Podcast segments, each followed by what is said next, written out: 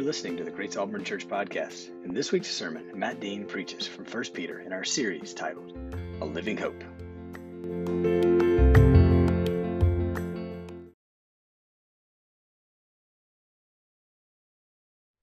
Grace Auburn, here we are again. I'm so happy to be with you today. As we look to God's Word for life and to help us see Jesus more clearly in these days, if you are new or watching for the first time, we are a few weeks in on a teaching series from Peter's first letter to the church. Peter was an apostle and one of the leaders of a messianic community. He gave leadership to the early church and carried the gospel into the wider Roman world after the death, burial, and resurrection of Jesus. The truth is, our time today is really about Jesus.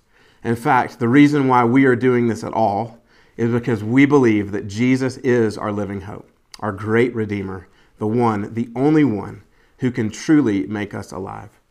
As we begin today, we remember that in God's great mercy, He has given us a living hope through the resurrection of Christ, and He has given us an eternal inheritance in heaven, and that through faith, through trusting in Jesus, we are being shielded by God's power. And even though followers of Jesus and people in the world are experiencing trials and have experienced trials throughout human history, God is still to be trusted. As we trust in Him, as we actively place our confidence in Him in the midst of all circumstances, even though we don't see Him, we can still believe and we can still trust. Real faith and trust in Jesus ultimately means that we will bring praise and honor and glory to His name. So let's do that together today. We don't have to wait, we don't have to be silent, but even now as we watch, let's glory in His name. Let's praise him. Let's put our trust in him. The early church would have known these words too. And Peter, as he wrote to the church, he would have known these words of praise from Psalm 103. So let's praise him together. Praise the Lord, my soul. All my inmost being praise his holy name. Praise the Lord, my soul, and forget not all his benefits, who forgives all your sins and heals all your diseases who redeems your life from the pit and crowns you with love and compassion, who satisfies your desires with good things so that your youth is renewed like the eagles. The Lord works righteousness and justice for all the oppressed. He made known his ways to Moses, his deeds to the people of Israel. The Lord is compassionate and gracious and slow to anger abounding in love. He will not always accuse, nor will he harbor his anger forever. He does not treat us as our sins deserve or repay us according to our iniquities. For as high as the heavens are above the earth, so great is his love for those who fear him. As far as the east is from the west, so far has he removed our transgressions from us. And as a father has compassion on his children, so the Lord has compassion on those who fear him. For he knows how we are formed, he remembers that we are dust. The life of mortals is like grass, they flourish like a flower of the field.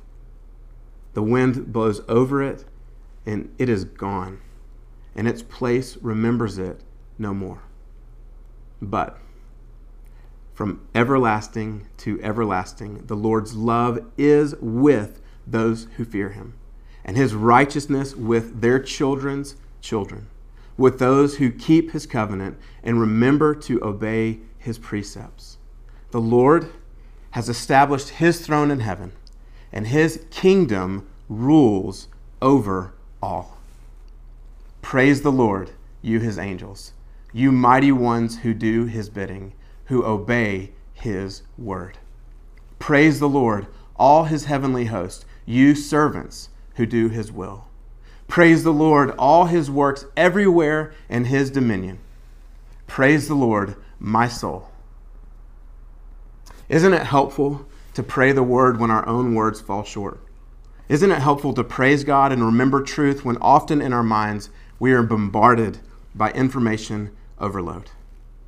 As I talk with many of you throughout the week, many of you have expressed uh, like a mental fatigue, almost a, a weariness from the day.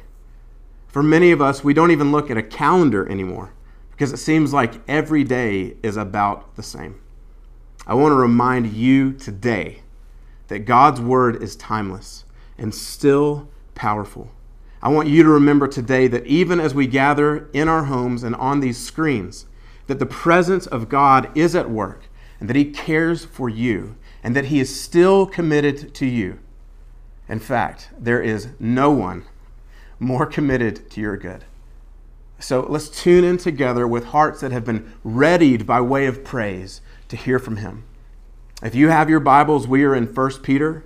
And if you're new to reading the Bible, it's in the New Testament towards the back of your Bible. And I'll be reading today from 1 Peter chapter 2, verses 2 through 12 today. As you turn in your Bibles, last week we talked about being ready for action, and we talked about setting our hope completely on the grace of God. Now, today, we're going to hear Peter bringing encouragement to a group of non Jewish Christians who were in the middle of intense suffering and persecution. Now, the original intended audience of this letter in the Bible was having to navigate following Jesus within the Roman Empire. And on top of that, there were other competing ideas and ways of life, and these people needed encouragement. Now, Peter reminds them of their new hope, of their new identity, and their new family as followers of Christ. This is what he says As you come to him, a living stone, rejected by men, but in the sight of God, chosen and precious you yourselves, like living stones, are being built up as a spiritual house to be a holy priesthood, to offer spiritual sacrifices acceptable to God through Jesus Christ. For it stands in Scripture Behold, I am laying in Zion a stone, a cornerstone, chosen and precious, and whoever believes in him will not be put to shame. This is a quote from Isaiah chapter 28, 16. He goes on to say in verse 7 So the honor is for you who believe. But for those who do not believe, quote, the stone that the builders rejected has become the cornerstone. Now, verse 7 is a quote from Psalm 118, verse 22. Peter goes on in verse 8, and, quote, a stone of stumbling and a rock of offense. He says they stumble because they disobey the word as they were destined to do. Now, verse 8 is a quote from Isaiah 14. Peter goes on to say in verses 9 through 12, But you are a chosen race, a royal priesthood, a holy nation, a people for his own possession, that you may proclaim the excellencies of him who called you out of darkness and into his marvelous light. Once you were not a people, but now you are God's people. Once you had not received mercy, but now you have received mercy. Beloved, I urge you as sojourners and exiles to abstain from the passions of the flesh, which wage war against your soul. Conduct yourselves among the Gentiles, the non Jews, the nations, in an honorable way, so that when they speak against you as evildoers, they may see your good deeds and glorify God on the day of visitation. Today we see four ideas unfold in this passage. Number one, God is building his church. We know from history that many of the difficult days on earth have caused the church to grow that behind closed borders or under oppression or during tragedies, people cry out for help. They cry out for God. These days are no different. Clearly, we are not in control, but God is. And the good news of Jesus is changing people's lives every day. As people come to Jesus, trust in Him, believe in Him, follow Him, we should remember that God is actively at work building a holy priesthood of all believers around the world. Today, right now, God is building His house, His people. And as you watch today, planet Earth is vibrant with the praise of God. All across our city, people are turning to Jesus. In our nation, people are trusting in Christ. There are people in Colombia and Canada, people in Russia and Rwanda, all trusting in Jesus. God is at work. And you should know that somewhere in places like North Korea and Somalia, there are new brothers and sisters believing Jesus. We should remember today that believers in Wuhan, China are worshiping Jesus just like we are. this is God's plan. And we know that He is accomplishing His plans in all the world and that nothing can stop Him. I'll say it again planet Earth is vibrant with the praise of God. This spiritual house that God is building, this holy priesthood that God is building and bringing, is offering acceptable sacrifices to God through Jesus Christ. This house, this priesthood, is a house of praise. And the sacrifice we bring is our lives. Made right by grace through faith in Christ, we are bringing our lives to Him. The Apostle Paul put it this way Therefore, I urge you, brothers, in view of God's mercy, to offer your bodies as living sacrifices, holy and pleasing to God. This is your spiritual act of worship. Here's the second idea today people who trust in Jesus will never be put to shame. Peter reminds the early church through scripture from the prophet Isaiah and from Psalm 118 that Jesus was chosen and precious and that God's plan was and is trustworthy. Therefore, those who trust in Jesus will never be put to shame. Listen to the words from Psalm 118 that Peter quotes Open to me the gates of righteousness, that I may enter in through them and give thanks to the Lord. This is the gate of the Lord. The righteous shall enter through it. I thank you that you have assured me, and answered me, and have become my salvation. The stone that the builders rejected has become the cornerstone. This is the Lord's doing. It is marvelous in our eyes. This is the day the Lord has made. Let us rejoice and be glad in it. The passages from Isaiah that Peter quotes from are also clear reminders that God's mercy, as shown through Jesus, is really good news. Because God is not to be treated like anyone or anything else. In order, we're, in other words, some people just don't and won't get it. Right, their sin and pride sadly stand in the way of receiving God's mercy and believing in God's grace. Listen to the Lord's words to the prophet Isaiah that Peter was referring to. For the Lord spoke thus to me with his strong hand upon me and warned me not to walk in the way of this people. Do not call conspiracy all that this people calls conspiracy, and do not fear what they fear, nor be in dread. But the Lord of hosts, him you shall honor as holy. Let him be your fear, let him be your dread, and he will become a sanctuary and a stone of offense and a rock of stumbling to both houses of Israel, a trap and a snare to the inhabitants of Jerusalem. And many shall stumble on it, and they shall fall and be broken, they shall be snared and taken. Those are hard words, but we see that the Lord is the one who is holy, that He is the one to be feared, that He is the one, were it not for grace, that would be dreadful. And we see even to this day that many in Jerusalem still won't believe, but we also know that there are many Messianic Jewish believers who trust in Jesus. In fact, we see that many first century Jewish people do believe that Jesus is the Messiah. We see the early church gloriously emerge among Jewish and non Jewish Christ followers. We see how Peter is carrying this message of a new identity, a new family, and a new priesthood that God is building. In verses 9 through 10, listen to how Peter speaks truth over their lives. And I want to speak that same truth over you today in Christ. But you are a chosen race, a royal priesthood, a holy nation, a people for his own possession, that you may proclaim the excellencies of him who called you out of darkness and into his marvelous light. Once you were not a people, but now you are God's people. Once you had not received mercy, but now you have received mercy. A chosen race, a royal priesthood, a holy nation, a people for his own possession. Isn't that beautiful? A chosen race that includes all races and skin tones. A royal priesthood that includes all believers, young and old, from all over the world.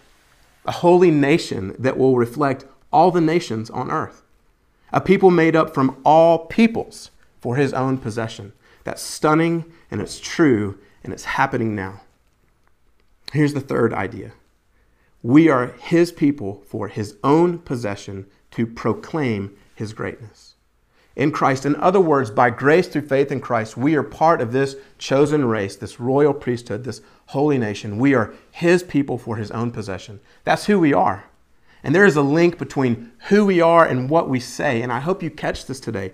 Our identity and what we say, what we proclaim, really matters and is part of God's design for His church. Our identity is so that we can proclaim the excellencies of Him who called us out of darkness and into His marvelous light. Look at the contrast in this verse. Once you were not a people, but now you are God's people.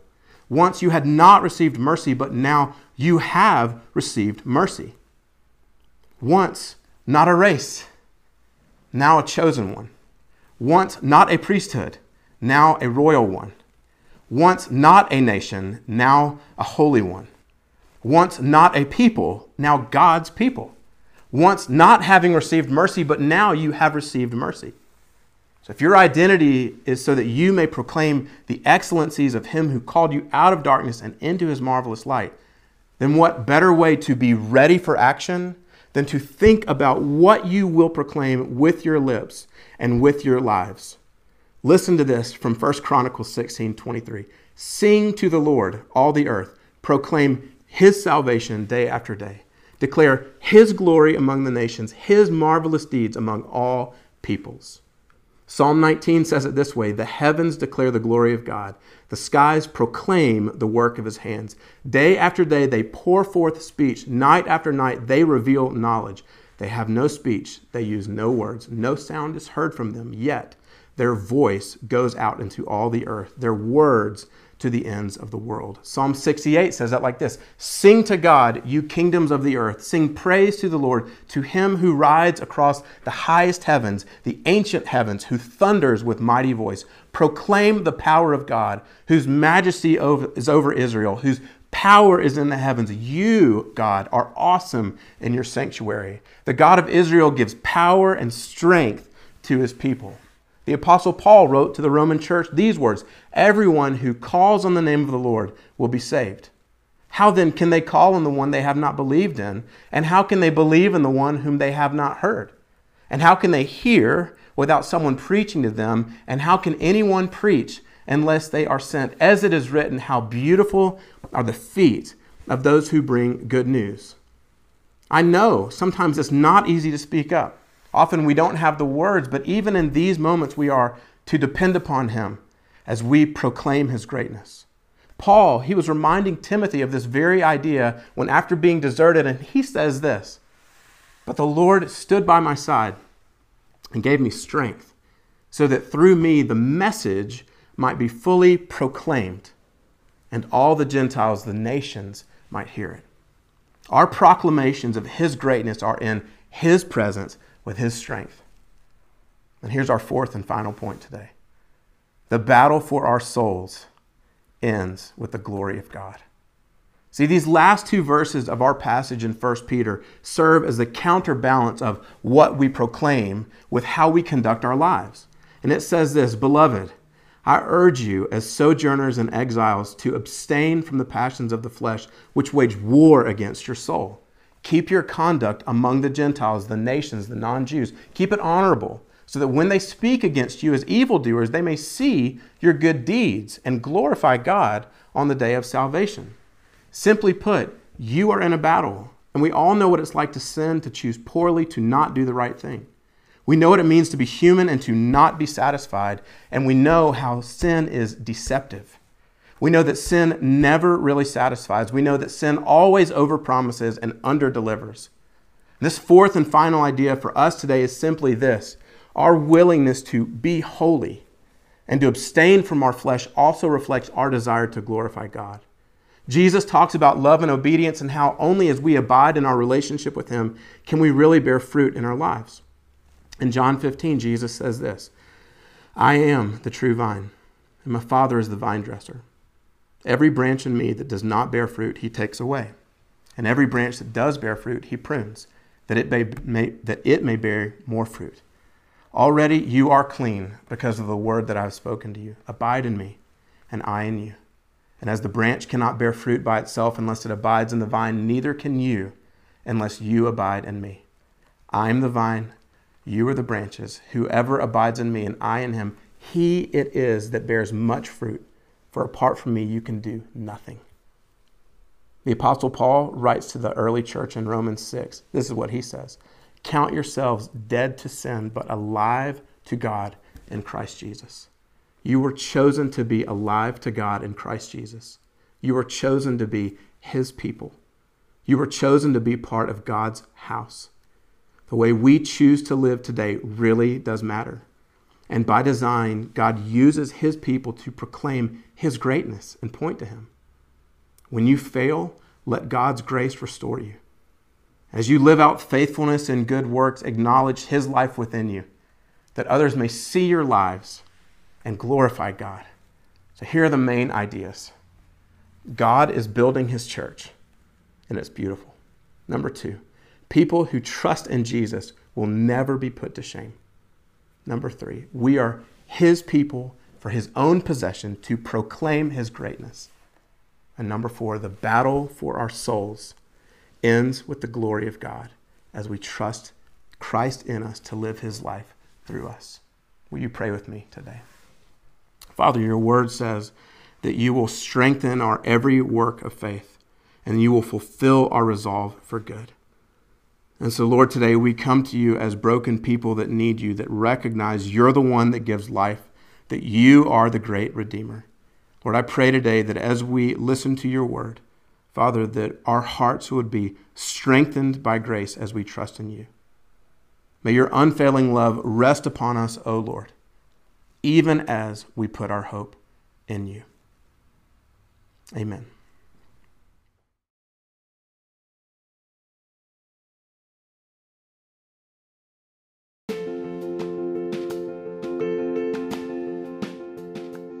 Thank you so much for listening to this week's sermon. I hope it brought you life, encouragement, joy, and challenged you where you needed it. In these days, as we look ahead to all things reopening and the uncertainty still of the future, we know this that God is good, He is risen, and He is reigning. And because of the work of Jesus and His promised Spirit sent to us, we have all of the hope we need to carry on in this life as Jesus calls us. We hope you have a great week, and we can't wait to see you when we get to.